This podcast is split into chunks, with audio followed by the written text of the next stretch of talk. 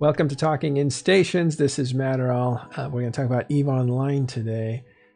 I'm here with Rundle. Hello, everyone. Hi, Matterall. Hey. We're also here with Abby Rova. Hey, how you doing? Good. All right. Both these guys are part of TIS. We're basically a think tank. I think if I describe Talking in Stations, it's kind of a think tank of advanced players that are people who've been around this game a long, long time. And there is a wealth of information in just about every member of TIS. They're specifically recruited and picked out, and there is an interview process with me to kind of feel out, like, is this a good fit or not? Some people are new, but a lot of people have been around a good long time. They may be known to you, they may be unknown to you, but they're all incredibly valuable. That's the TIS team. There's about 45 of us. So when I say from TIS, it doesn't mean that they're necessarily a member of our staff, but they are part of the think tank group that we draw on for our knowledge. And that's how we've kind of built this place. It's a group that talks in stations, basically. Okay, today we are going to talk a little bit about war, but there's really just a series of Fortizars that are being destroyed. Most of those are in M2. 4 of the, say, 7 Fortizars from the Imperium that are being destroyed sometime today. A lot of them are probably already destroyed. We're in M2, so that was kind of interesting. There were some skirmishes around 1DQ. There was a gate camp that was attacked in 1DQ by Pappy. It might have been a test to see kind of what the defense structure is like. Well, we can discuss some of that. Not a lot going on though in this war. We're in a 3-week grind phase. It looks like, where a lot of structures might be under attack. I think we have a couple keep stars coming out before the end of the week. And the Imperium on their side of things, there may be some support for Dreadbomb that's attacking the east where Legacy was from. There might be. Actually, they lost a group, I think probably to Snuff. Looks like PNF Smash's group, Black Omega? They're headed away from Imperium. That's kind of bad news for them, but the Imperium is right now probably resting very comfortably in 1DQ. There's no threat to them. They're way too powerful to take right now. There's no real attempt to do anything to them anyway. But they are seeing systems around them go undefended, and I think that's part of their plan. So I don't really know what's going on with the Imperium, what their strategy is necessarily, except for maybe wait until the final siege, the final assault. I think as far as I'm concerned, I've been hearing from people in the Imperium, I generally get a sense that they don't really want to think about the war because their mind is kind of elsewhere. That's kind of what's going on. Yep. What do you think? Elitist Ops, I think, is what you're thinking of. Thank you. With, Black Omega is somebody else. Yeah. Black Omega is Suaz, I think, but Elitist Ops is Penis Smash. Yeah. And I think we were talking about this the other night, are they having fun? And I drop in on another show sometimes, talking Trash Talk Tuesday, which I enjoy. Great show. After this, so it doesn't collide with that, but there's a good mix of Imperium and Pappy and others on there, and kind of what I was saying, where if you're PvP oriented and you enjoy fights, then you're having fun. And then there's some other people who are like, I'm just tired of talking about the war, I just want to go back and do some of the other things. And so I think it really depends on what it is you enjoy doing. And actually I think that's across both sides. That's not just an Imperium situation. Certainly I see that even on the Pappy side, which we didn't really talk about that the other day. I'm on, from one of those Legacy groups that was in the east where Dreadbomb kind of came in, and we're moving and we know where we're going and we're doing all that stuff. But certainly there has been, you have to lead and manage the group to help all the players that make up your group. Industrialists, miners, people who just want to rat and do whatever, certainly have had to work at it, and that is not unique to just Imperium. But Pappy, both sides had to do it. So yeah, it's a long war. It's a super long war. Okay, there's a couple other things I want to get to today as well. One is I'll show you how I did on the mining competition that I joined over the last weekend over there with Dam Fam. And then something really special that we're going to preview because it's not complete. Abby and I were talking earlier, and he showed me some work that he had done, some computation on the Silk Road, which was it myth or is it real? And we'll have a look at what that might be like. So cool. Very excited about that. Okay, first I want to start with I think four Fortizars are going down in M2 today, and you know about M2 because tell us why. Because I was hanging out there, you know, at a safe spot in my carrier with a, you know, cargo full of exotic dancers for the last 10 weeks. Basically, I was in that very first battle at the bottom of the Keep Star, and I don't know, about 2 o'clock in the morning, I crashed, and I was like, I'm just going to bed. And you know, it's safe logged. I didn't get a kill mail, so I was fine. Logged in the next day and watched. I think I actually watched like with Rain Chocolate, and we were just watching, and the whole top thing happened with all the, you know, round two of the Titans, and the call never came in to log in at the bottom location. And then the next day the Hell Camp started, and I haven't logged in to Rundle for basically 10 weeks until today. So, all right, real talk, what did it feel like to be stuck there? Yeah, real talk. It honestly really kind of sucked. It was a little bit annoying. They certainly broke my style of play. I was playing a lot more hours, and some of that had to do with the fact that it was, Christmas time and stuff. But I kind of have an ebb and a flow to what I do on what character and what time and PvP. And Rundle is my primary PvP character, and I really love PvP. So I was struggling to log into my alts, which maybe didn't have the right doctrine, and I'm trying to bring all that up to speed and handle a bit of a move. And then the Dreadbomb thing kind of happened over in our area, which caused me to kind of have to hustle and move a few things around on some characters. The Dreadbomb thing is what? So they are basically attacking the east. So that's the group Dreadbomb, not that's the right event. Group Dreadbomb, not the activity. And so they've been putting some pressure on the east, and I was over in that area with some of my alts, and so I had to kind of move some stuff. And of course, I have some stuff for Rundles there, and I'm like, well, I guess I can't do anything about it because I'm off in space. I can't do much about it. So there's a little bit of anxiety, a little bit of that gut punch every time. I can't use Rundle. I can't use Rundle. And so it was dragging on, but at the same time, real talk, there's a little bit of it'll end. And in a way, I was kind of doing my part. I didn't bring it up. I didn't talk about it ever because why? Like, it's just going to add stress on my side and add stress to the players. And it's just going to sound like spin anyways. So I was fine. Ultimately, at the end of the day, I was fine with it. Really happy today to get back into my ship and get back to the station. You probably hear it in my voice. So, I think I'm on the upswing now. Yeah. So real talk, it did impact me. It didn't impact my play. That's what happens in war. And I was asked to do something in the game. I did. The Imperium responded beautifully and kept me out of the game, and I wasn't able to participate. So, check mark on that part. Is there something they could have done, do you think, to, I don't know, drive you further out? Like, M2 was demoralizing for you, as you just expressed. Like, is there anything they could have done to further push you out of the game or push you out of contention? For Rundle, no, because, if I really think about it, if they had put pressure on T5Z, for example, massive pressure, and really kept me camped and then basically attacked, that where I have some assets, of course you spread your assets around, but you would think I had some assets there, which of course would be correct.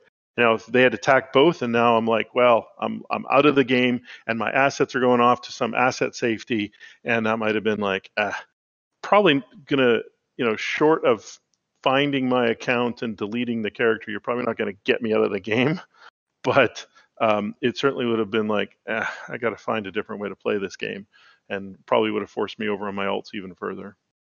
Yeah, was trying to think of what they could have done. That when they had you trapped, like what could they have done? I thought maybe a bold move. I think 5 taxi might have been too bold, but because that would have been pretty rough. But they could have attacked maybe YZ9. I don't know, like something big.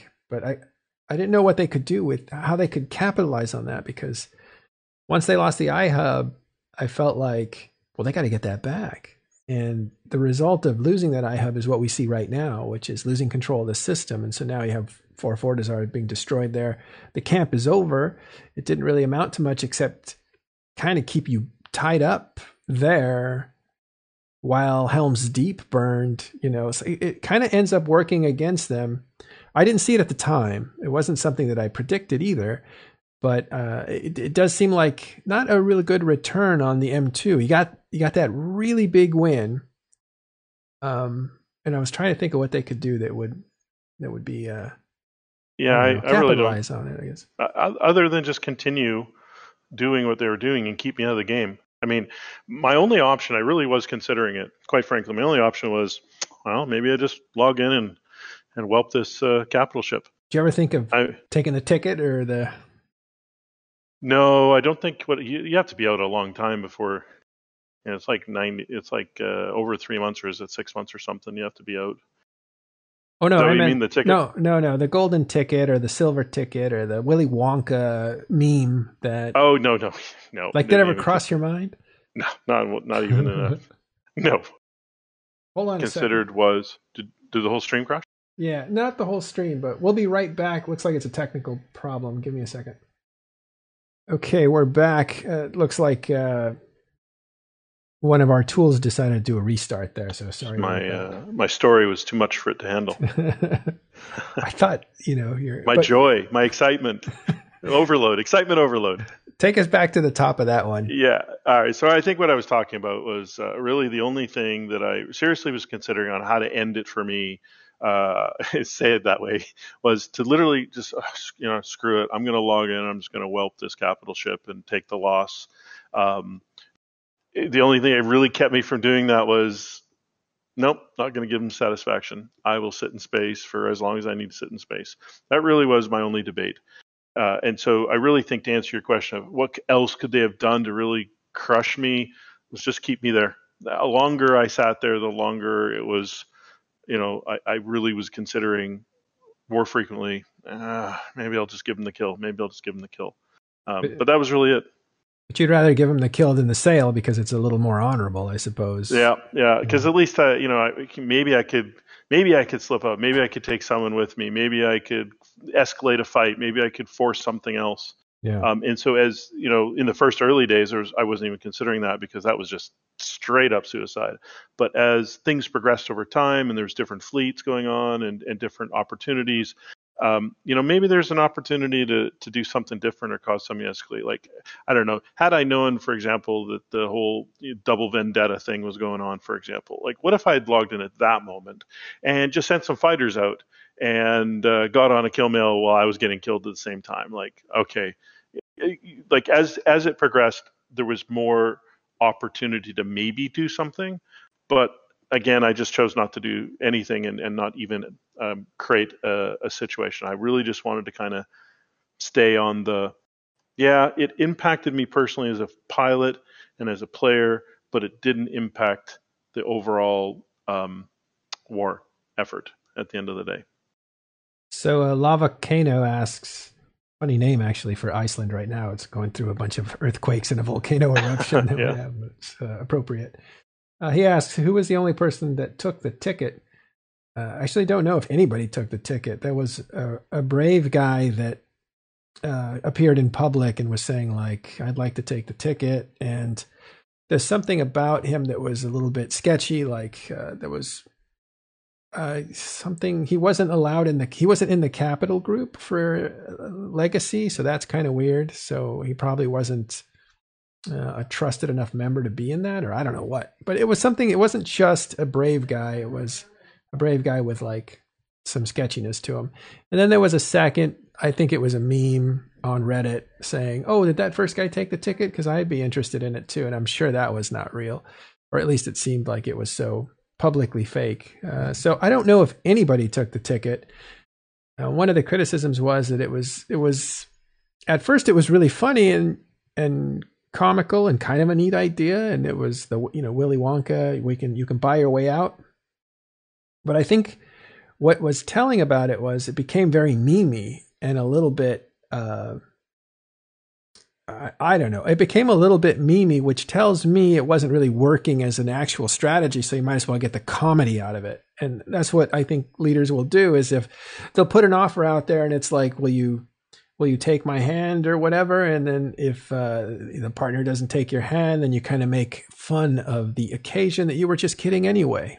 And so I think that that's kind of what this turned into. So it makes me think just psychologically that it wasn't, that nobody was taking that ticket. And I'm with Rundle. I think if I were in the same situation, probably I would want to go out and die and lose the Titan as opposed to turn it over in some really embarrassing way. Yeah, well, anyway. I wasn't in a Titan, so I'll be clear. I wasn't in a Titan. Okay. Or even a super cap. So I really wasn't talking about a lot of money, but I still didn't want to. Oh, dude. Still didn't want to do it. Yeah, just blow that thing up and get on a vendetta kill. All right. Sorry, can I just ask? Yeah, I was about... Go ahead. You were stuck there for 2 months and you slowly started to think about cracking. How long do you think it would have been before you finally just logged the thing in and whelped it? Yeah, that's a great question. Well, I think, honestly, a couple of weeks ago, I was seriously considering it. But when there seemed to be some momentum change, there was some bubbles, there was a bit of a breakout, there started to be some cracks forming on the hell camp, and I started seeing that Pappy was taking advantage of that. I think that stemmed the tide. Had they, where I was at probably about week 6 or week 7, if that had just continued, probably right around now, I probably would have maybe even a couple more weeks at max. I would have just said, all right, 'cause, I mean, let's be honest, I'm in just a normal cap ship. We're talking about a couple billion-esque. I could have solved that. It wasn't like we're talking, you know, 10, 12, 15, 100 billion-esque of any sorts. Yeah, it was close. In real talk, it was pretty close. But a couple of weeks ago, things started changing. So, yeah, good question. Yeah, no, I like it. It's kind of like, I don't want to be too dramatic, but, you know, if your buddy beside you in the trench is holding the line, you're more likely to hold the line, and that keeps the morale up, and that's going to keep you holding longer while, you know, as you said, if things continue to go bad, that logging in and whelping it does just look more inviting, doesn't it? Yep. It does. And, you know, I was talking with people around me. It's actually a really good point, because I was talking with, you know, people in my alliance and other people in Legacy, and get on comms every once in a while, play on my alt, and hey, you know, what's going on? Hey, what are you going to do? Hey, who's in? Who's out? Who's still stuck? And then there's like this little group of us who were like, yep, I'm still stuck. And we're just, like you said, holding the line. We're just going to hold the line. It was that bit of mentality, but the cracks were forming even on ours. I know one guy, screw it, it's just a fax. And he logged in and the fax is dead. And he just said, I got to have my pilot back. So they were starting. It was starting for sure. Yeah, I've had it before in wormholes a lot more, where you might be trapped in a wormhole or lost, or you end up in nullsec and it's 50 jumps from home and you don't have any filaments, and you're like, God, how much is this ship worth to my time? Yeah. I have at least plenty of alts. I put some energy there. I was doing some production and working on my other alt to get, I reworked a training skill to get into some doctrine ships and was playing around a little bit, and I wasn't completely out of touch. It's just, yeah, this character in this situation. All right. Well, Seth Winter actually tells us, yes, the brave Leviathan logged in. Was it a Ragnarok? Leviathan. It was Leviathan, I suppose. And not sure how legitimate it was, but the Levy was logged in and escorted out of the bubbles. So that did happen. Not necessarily sure what the implications were of that. So maybe somebody did actually say, you know what, I want to get out of this situation, take my ship, I'll take some money. It wasn't full price, apparently. At least that's what they were offering, less than full price. And the person got out of the situation that you were in with a less expensive ship, but interesting all the psychology goes on with how much is enough, how demoralizing was M2 is what I was trying to get at. Like, how much was that advantage really for the Imperium, and could they have done anything to take it, you know, a bit further? Excellent question, Abby.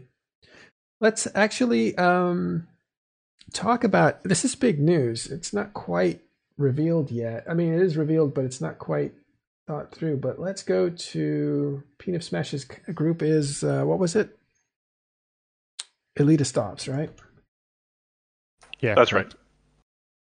Here it is. Okay, thanks. Yeah, okay, so this is the group Alliance history. You'll see they've been in Goonswarm where they started. And they went to Band of Brothers, Pandemic Legion. They recently, see, now we jumped to 2018 because they were in PL for 8 years. Then they went to Snuffed Out for a bit, went to Volta. Trigger Happy was a really quick stay, I believe, yeah. Went back to Volta and ended up in Goonswarm when this war began. And these guys are actually the guys that owned the Goonswarm name that they recently just lost, which was kind of funny timing because they're in the news for two different things. That being one of them. This second thing being that they're leaving Goonswarm. As you can see, their date for leaving was the 9th. So they are out. Where they end up is still unknown because it hasn't been recorded yet. Rumors are that they will go to Snuffed Out, back to Snuffed Out again, or maybe to Volta, but not sure where they're going to end up necessarily. That's it's kind of a big loss for the Imperium because these guys are very good at what they do. And what they do is assassinate capital ships, super capital ships. When they were a part of Pandemic Legion, they were able to bait out one of Goonswarm's best FCs, Jay Amazingness, and not only bait out his Titan, but bait out his his faction super carrier. Are you saying they're master baiters? I believe that's the correct term. Yeah. So. Just checking. All right. And so they were able to draw them out and take advantage of the situation with dread bombs and just annihilate them. This is in the beginning. This was one of the early kills that was a stunning shock to the Imperium when they were in Delve, because they had built this. They were building at the time this umbrella of protection for their area. And this was the one attack that kind of sent a shockwave through that. And I think they changed some policies after that, if I'm not mistaken. They tightened it up and had incredible success after that for years. So that same group here, Elitist Ops, ended up later breaking off from Pandemic Legion to do more whale hunting, as they call it, right? You take on these very big and expensive, slow ships, and you bait them and trap them and destroy them. And it takes basically a SWAT team to do that. And that's what these guys are like. So that's what Elitist Ops is. So when they joined Goonswarm for the beginning of this war, I don't know if there was any kind of political message to it. But as you can see, they'd kicked around in LOSEC for a little while before joining Goonswarm. So it was a big plus for them. And I think these guys engineered a few big kills against Pappy while they were there. And so now they're taking off. I don't know exactly why. But they're leaving on good terms. We do know that. Yeah, I was just going to bring that up. It's definitely on good terms. It's an amicable separation. Yeah, that's right. Villy reminds us there was a revenant that was killed on the Pappy side of things recently in T5Z, right? It should have been protected, but it was able to get caught and destroyed, and that was Peanut Smash and his crew of Elitist Ops. So yeah, they spent a bunch of time in T5Z as well, just kind of like a harassment crew moving around. Gate camping, camping the station, camping people who were accidentally warping here or there. I mean, they were on their toes all the time and participating in local, I'll just leave it at that, participating in local and, you know, just harassing and doing their job, which I believe really in talking with some of them, that really was their job. That's what they liked doing. And they did it really well. They were really good. Okay, so let's take a quick look at ZKillboard. Not ZKillboard, but Z. Remember, I have to make fun of myself every time because I have one of these fancy keyboards with no letters on the keys, and I don't know how to type, so I have to use, I have to look. So anyway, the wrong keyboard for the wrong person. Let's look at the 10 billion or more. I think this actually, we'll see some Fortizars here that are lighting up, as you can tell. Yeah, Goonswarm Federation. This is 1D. H, a faction Fortizar taken out. It belonged to Goonswarm as well. BX2, that's Inquarius. Here's the M2 series. So we have a Fortizar in M2. And yesterday, I guess, or no, actually, right about now, another Fortizar in M2. We think within the next few hours, there'll be a total of 4 in M2. So you can see Fortizars are going down. Looking yeah, so articles. So if someone who is on the ZKillboard staff is listening, you guys should like toss Matterall a free subscription so he doesn't have any ads. Just saying, he uses it all the time. No, I did. I paid for the thing, but it didn't take it away. I think maybe because I paid with a different account or something. Different account, okay. Yeah, but I did pay the Patreon thing. It just didn't work out. Just, and everybody I use the in-game ISK. I do the ISK subscription where you pay ISK and. You know, you kind of give them an ISK donation sort of thing. That's how I do mine. Yeah. Well, everybody should support ZKillboard. It does a great service for people. Yes, totally. That was the real point. Yeah. ZKillboard is a really good place. Yeah, yeah, yeah. All right. Let's go to... Do you want to share your screen, Abby, so we can talk about... I actually just sent you a link in a message. That works. Okay, let me grab it. Oh, need access. Why did I request access? Oh, access request. Sure. Let's see. Seconds. Oh, in the meantime, while you send me that link or approve me for that link, let's talk about Dam Fam mining competition results by players. Here's your list of winners. At the top spot was Igneous Tempus. In the second spot was Shin Apol. And third was Roar OnGuard. Fourth was our boy Astraeus Khan. I shouldn't call him boy, he's a man. So our man, Astraeus Khan. And I am off the charts. Because I didn't turn in my winnings. So I competed in this. I was probably, since there were 19 competitors, I was probably 20th. But the amount of mining that was done in one day was downtime to downtime. On Sunday was, volume was a 6.4 million. In That's astounding. Cubed. That's astounding. That's yeah. Just. One day of mining. Is that just, yeah. So that's, from downtime to downtime, one ship, one guy, right? I don't know about one ship. I think it might have been, I don't know what the rules were. I was in one ship, but I think they might have been crew. Like if you had, I don't think they were in, I am not sure if it was just one person or one effort per person. I believe it was, so if you had 10 alts, you'd only count as one person. Because it's my 10 alt, right? Mm-hmm. They didn't divide it up by alts, they divided it up by actual human players. Gotcha. So that human player did 6.4 million meters cubed of ore. Yeah, so he could have had like 10 coveters and an orca or two. Yeah. But that's his capability. Either way, I mean, scarcity is clearly necessary. I think we can all agree. This is in high sec. Yeah, exactly. This is in high sec. Yeah. And number two there, Shin, he did 3 million. And that's astounding numbers. Yeah, and Khan, he couldn't even get in at the beginning of downtime. So he got, you know, he had real life that kept popping up on him. He was very frustrated when he finally got there. So he got in really late, and he's still able to pull in a 1.7 million. So these guys are very good miners. Yeah, when I go into belts by myself, I'm looking at these numbers and I'm thinking, okay, what does my orca hold? And I look at these numbers, I'm like 10-ish, and I think about like the amount that's on line 10, you know, the 400K sort of thing. I think how long that takes me to do that. And that 6.4 is astounding.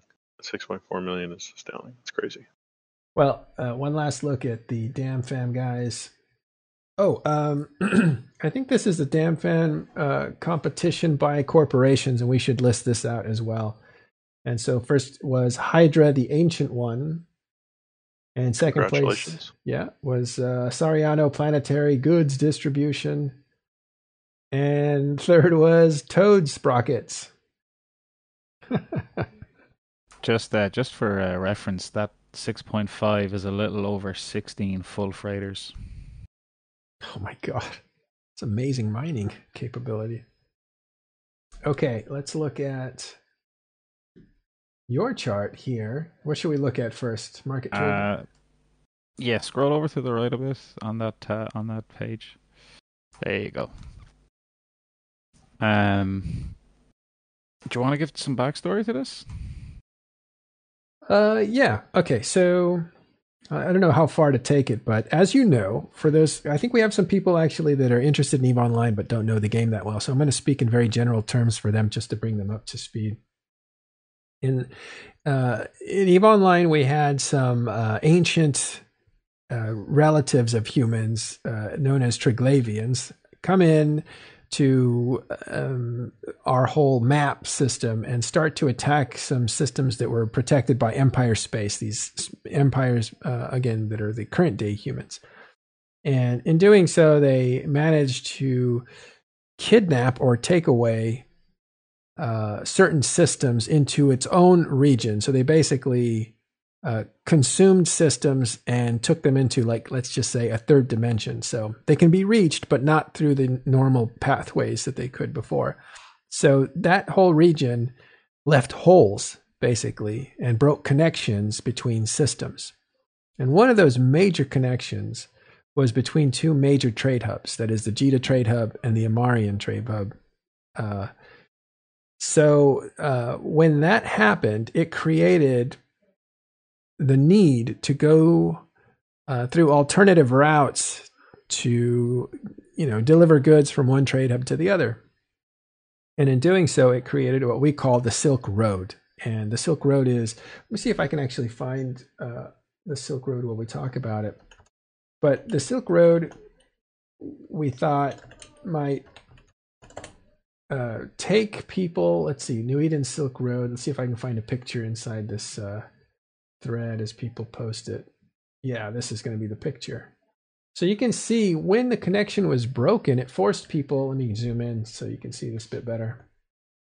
In order to get from the Jita trade hub to the Amarian trade hub, which used to be 9 jumps, you now have to travel like many more than that. And it goes through all the empires, as you can see. So we really liked that idea. It was, again, something that we called the Silk Road. And here it is on the map. And yeah, so Jita would be the top main hub. Amarr would be number 2. Dodixie in the middle is number 3. And then Heck and Rens are kind of 4 and 5 because right, they're both in Minmatar space. Yeah. And that's always been the case, but what we thought might happen is that trade would become a lot more regional, and people would actually go to their local market as opposed to going to the downtown market, because downtown market was just so out of range.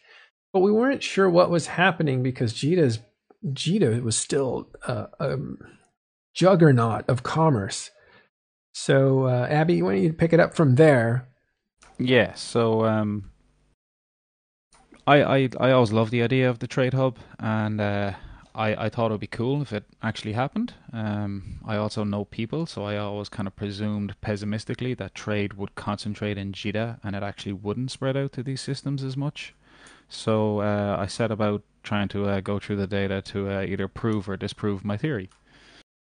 The only data that could reliably provide this information would be the Monthly Economic Report. I know Caleb and other people have some issues with the accuracy of the data, but it's the only data we have, so it's the data I began working with. If you want to go back over to the Google spreadsheet. Yep.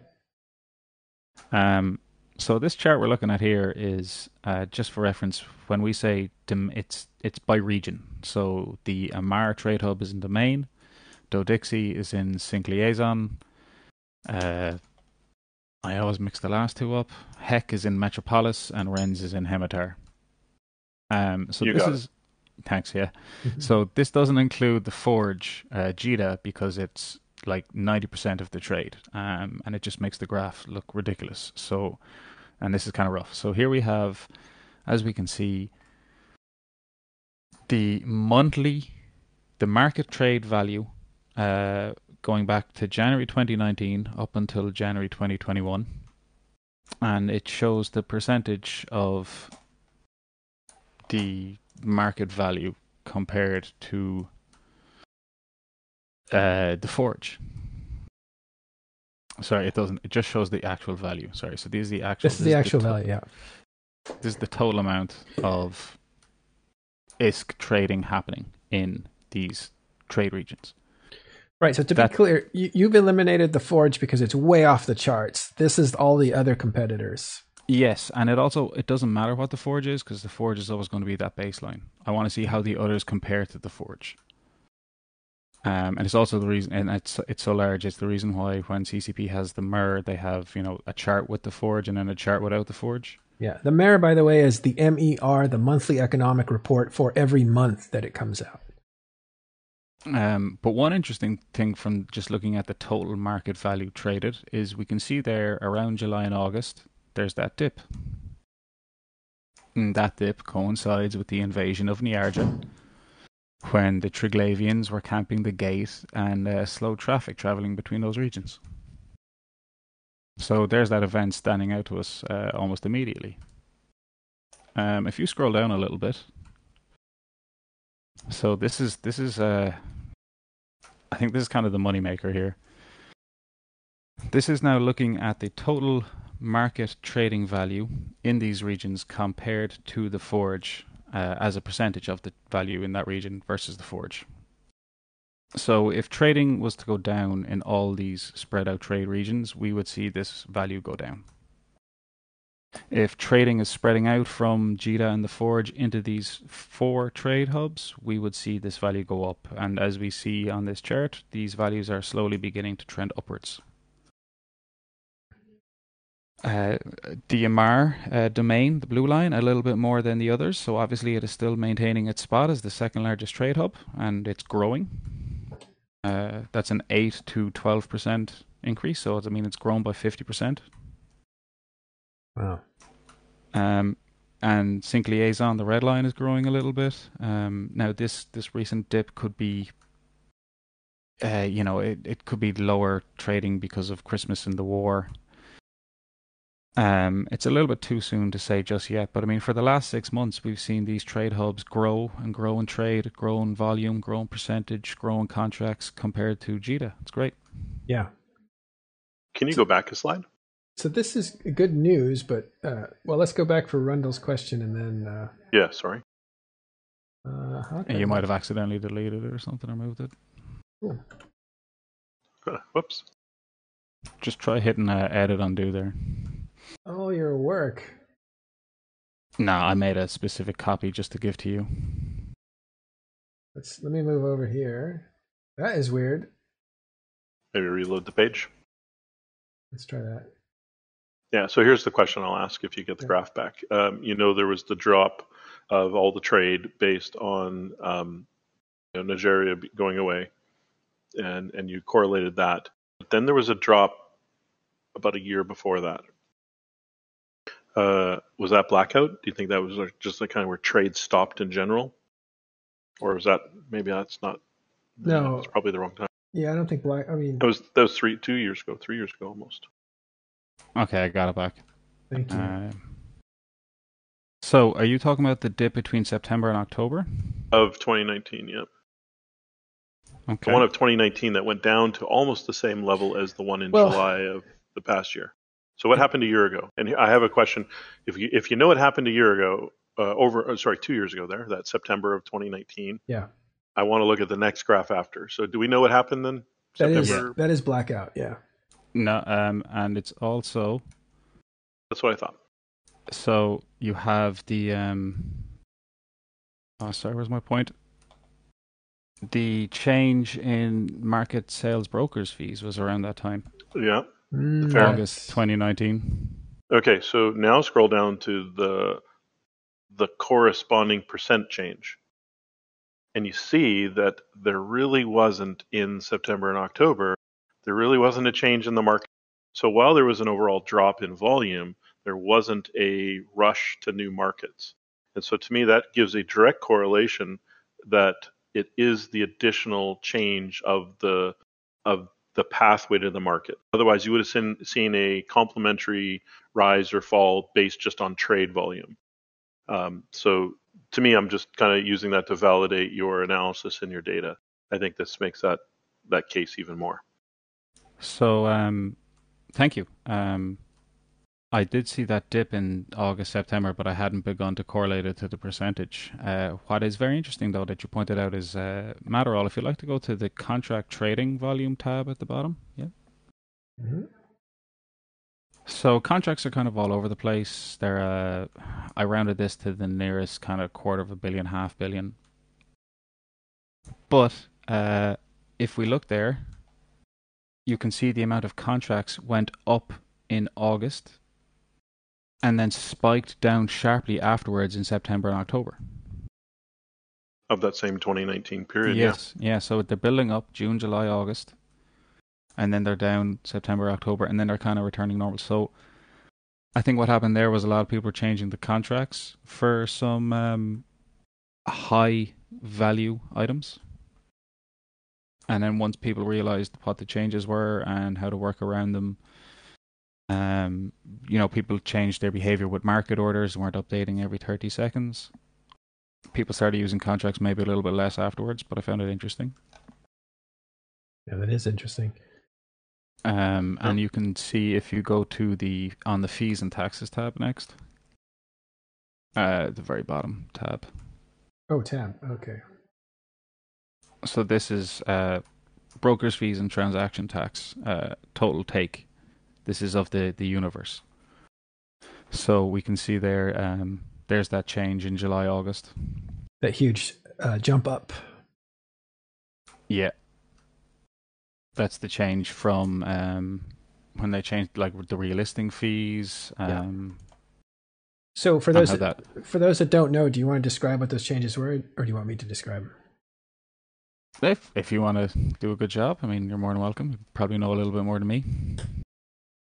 I just don't want to put you on the spot. I'm sure you would do fine if you want to give it a shot. If you want, if not, I'll do it. Yeah, for however long, 15 years, the markets worked one way, and then CCP decided to change how the sales tax and brokers' fees would be calculated, and they also changed the amount, what is the number rounding? Yeah. The amount of decimal points. And the skills that impacted them as well. So margin trading. The margin trading, they really impacted all around. Well, the big change was that you used to be able to change an order. If I put something up for 1 million ISK, I could say, well, 1 million ISK plus 1 cent. And then somebody else, and the fee actually wouldn't be very much because it was based on a certain calculation of how much did you change that order. If you actually dropped the price, you didn't actually pay much in fees. But if you raise the price, then the market would ask you to pay a certain amount in fees.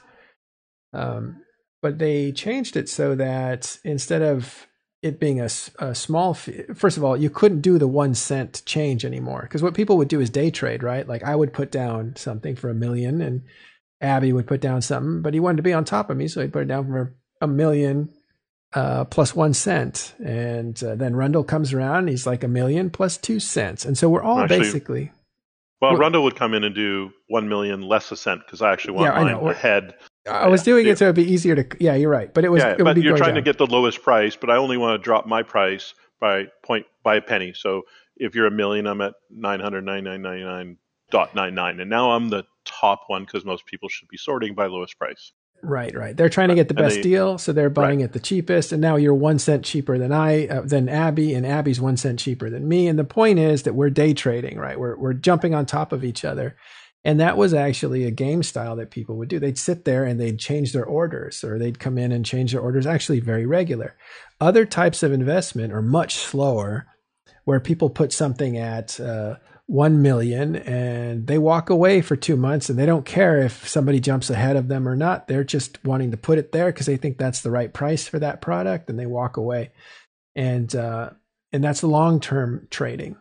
So what CCP decided to do was to say, yeah, you can't change it by 1 cent anymore. In fact, you have to change it by a certain decimal place depending on the size of the order. So if it's a billion that you're talking about, you have to change it in the hundreds of millions or the tens of millions.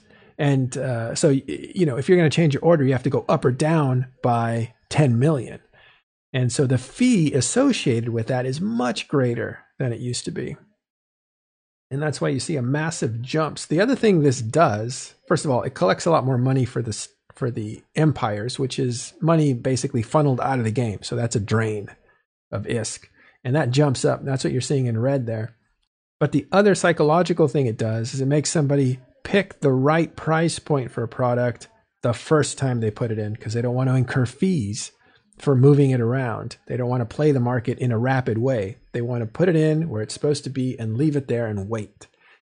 So trading slowed way down. The day trading profession was destroyed because you would just lose money. And what was born is more investing. So people will buy and trade where they think something is worthwhile. The day traders now do still come around, but what they do is they'll break an order of 1,000 things into 5 orders of 200, basically. And then they're more maneuverable to stay competitive. That's kind of how they still work. Anyway, that's why that red line jumps up, because you're having to pay a whole lot more to maneuver your items up or down on the market. Yeah, one thing this did that was annoying for me was because this number for, you know, almost 20 years was very steady, very reliable. You could use it to almost estimate how much total market trading was happening. Because of these changes, and it changed people's play style, it changed trading for a few months as people adapted to it, it's kind of made it a little bit more difficult in trying to figure out what is the real or average number of this, right? Where will this naturally settle in time? As people learn to not update orders so often, pick a price, let it sit there for 2 or 3 months, see what happens with it. Mm-hmm. I really like it. I like it too, actually. Now it rewards, the gameplay isn't, are you at your computer running?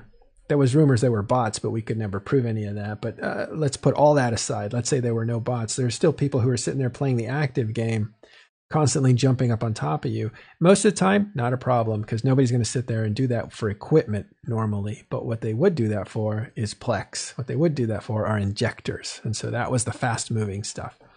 But what I like about it is it really rewards research, and it rewards basically the longer term investors, the people that know what a good price for a thing is, and also people who can predict where something is going to go in the long term. So for those types of people, it's a little more steady, it's a little slower, but more deliberate financial gameplay.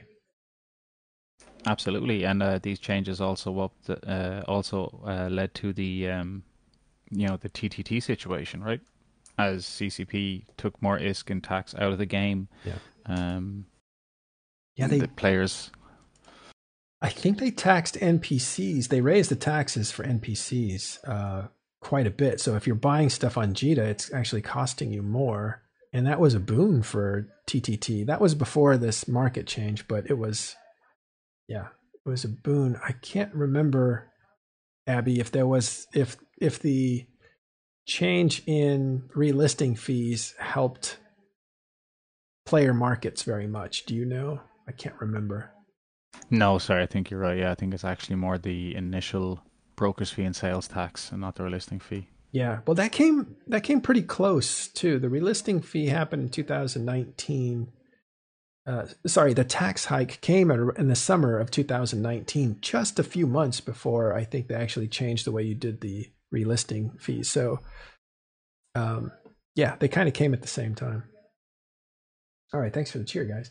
But I think the thing that's exciting here is the Silk Road, right?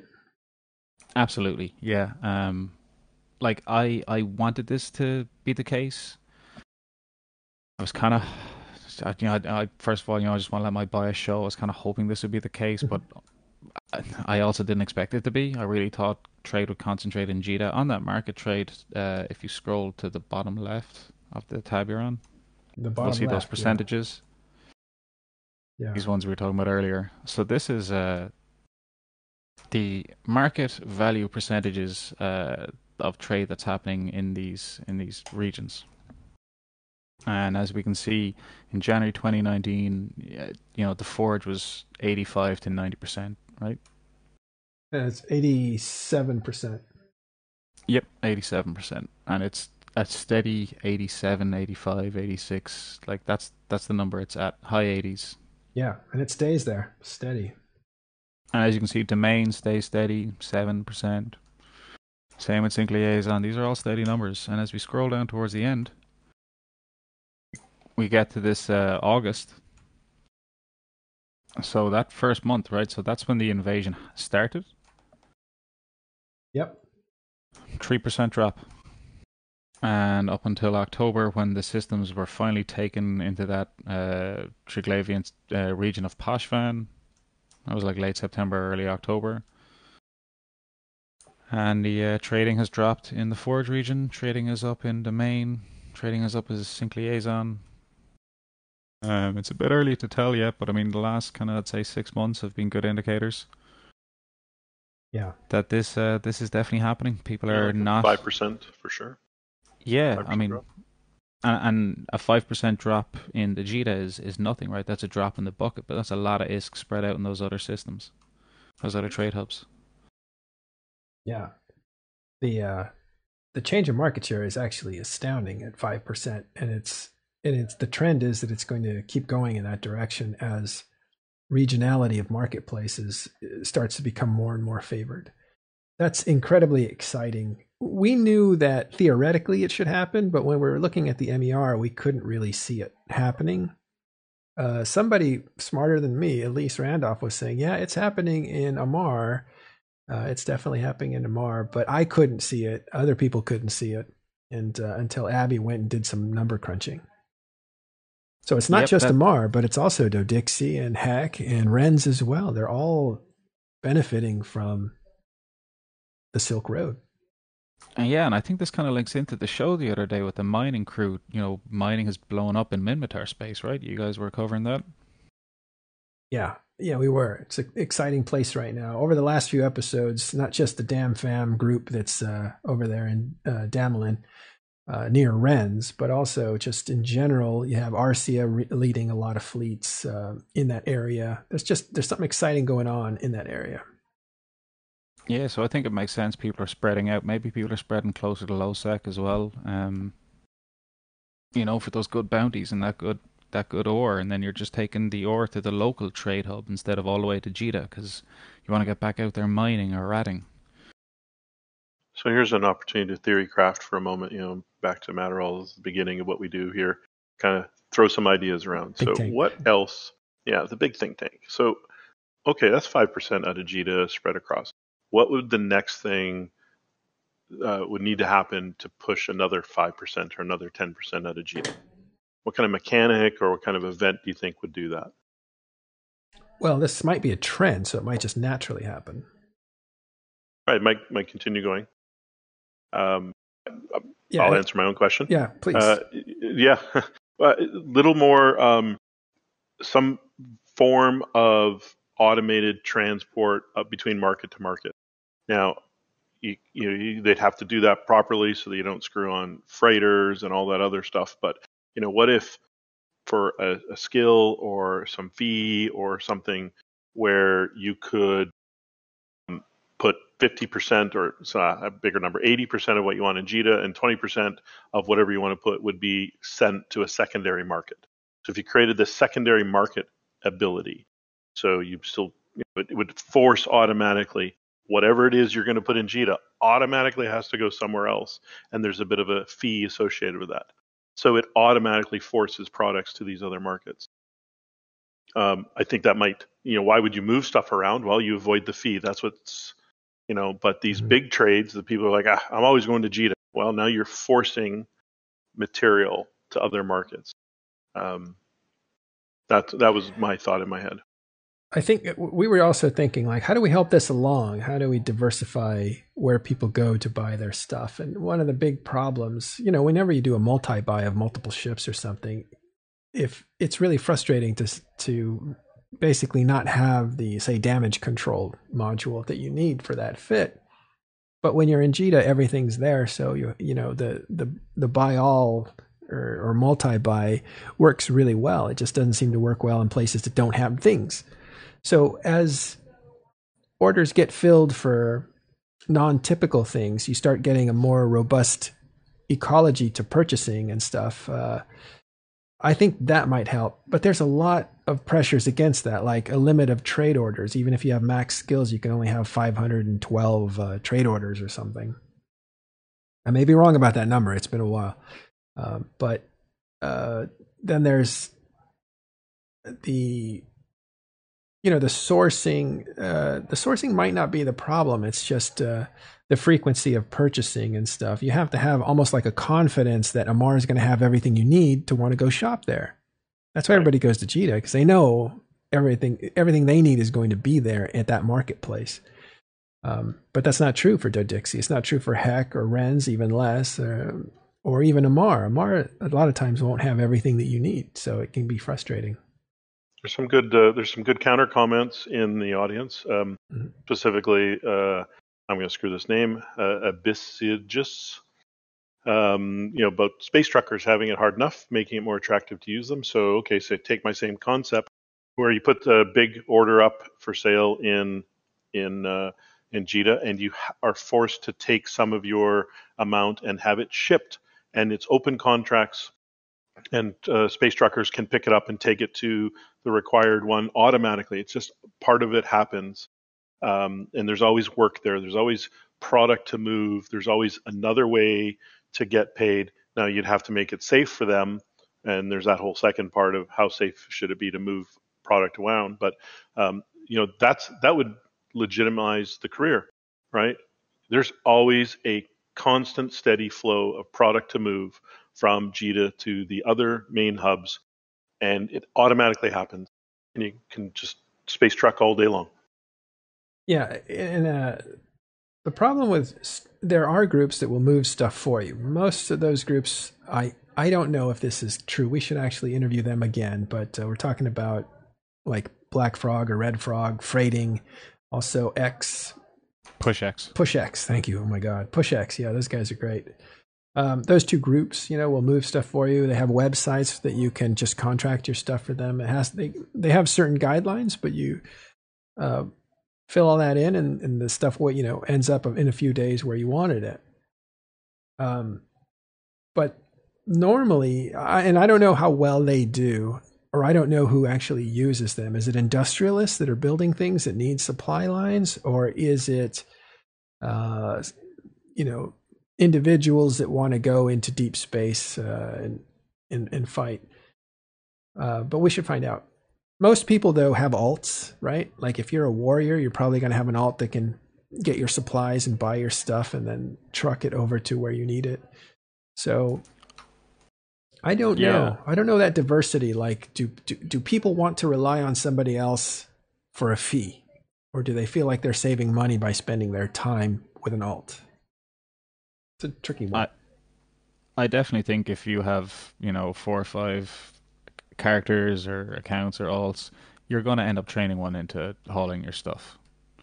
It's an inevitability. Yeah. Yeah. But if you're a 1 or 2, if you're one guy, one character, one account, or maybe just 2, you'll definitely use the hauling services. Well, if you're in a corp too, I mean, when I was in NC Dot, they'd always say, like, I'm doing a run to Jita. Who needs anything? Just make me a list. That's right, yeah. So a lot of people help each other out without, people would then tip. It's just kind of a courtesy to tip your guy in your corp that went and did something. And people will do that alliance-wide.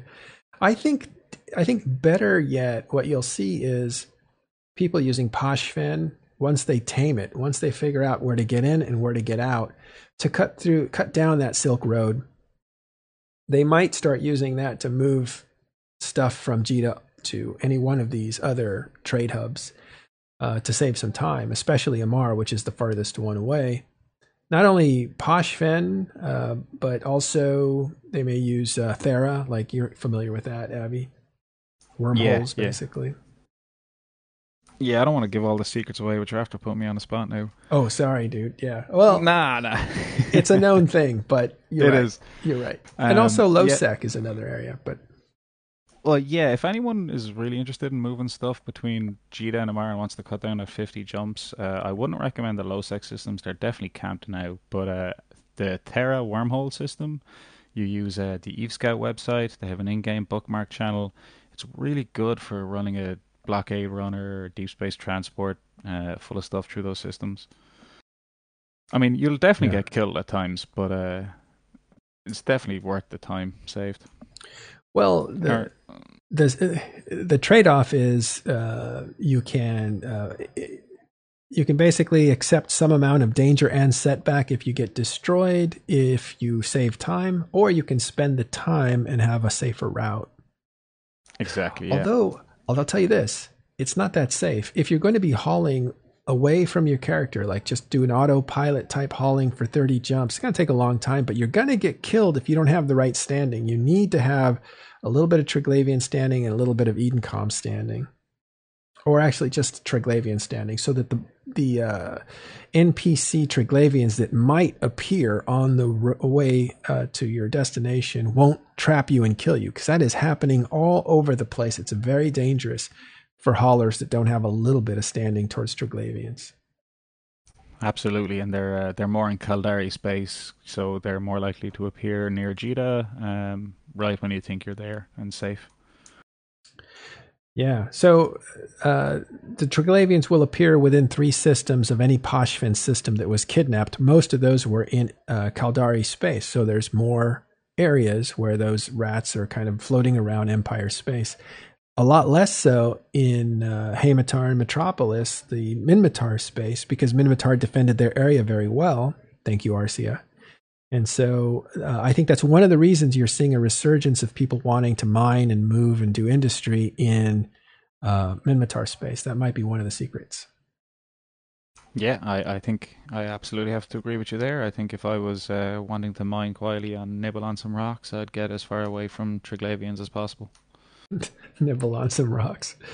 Yeah. Well, anyway, that's cool, and I'm so appreciative that you're putting some evidence on the what we thought would happen, because I wasn't seeing it happen. I was like, well, maybe we were just wrong about this, but the Silk Road is real.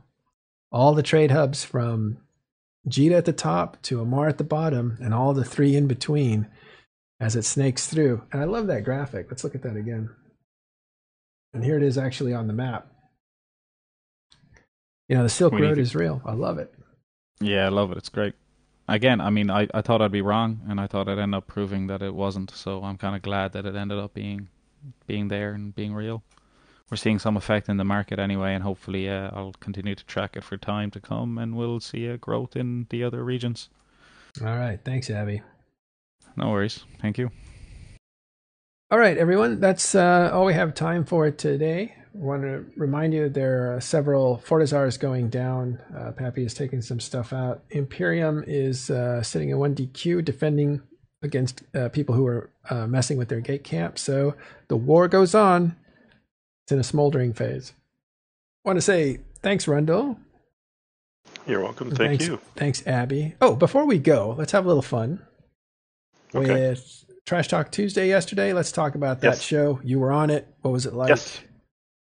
Well, it's a different format. This is the news here, and there is you get a bunch of people together to talk about events and ongoings in both sides. And as the name suggests, you can be a little direct in your commentary to the other pilot, but not too direct, because that one guy got kicked off, right? Yeah, you get a little too direct, and sometimes Redline, who's the host and who runs that as well as the New Eden Post, might just say, "That's a bit too much."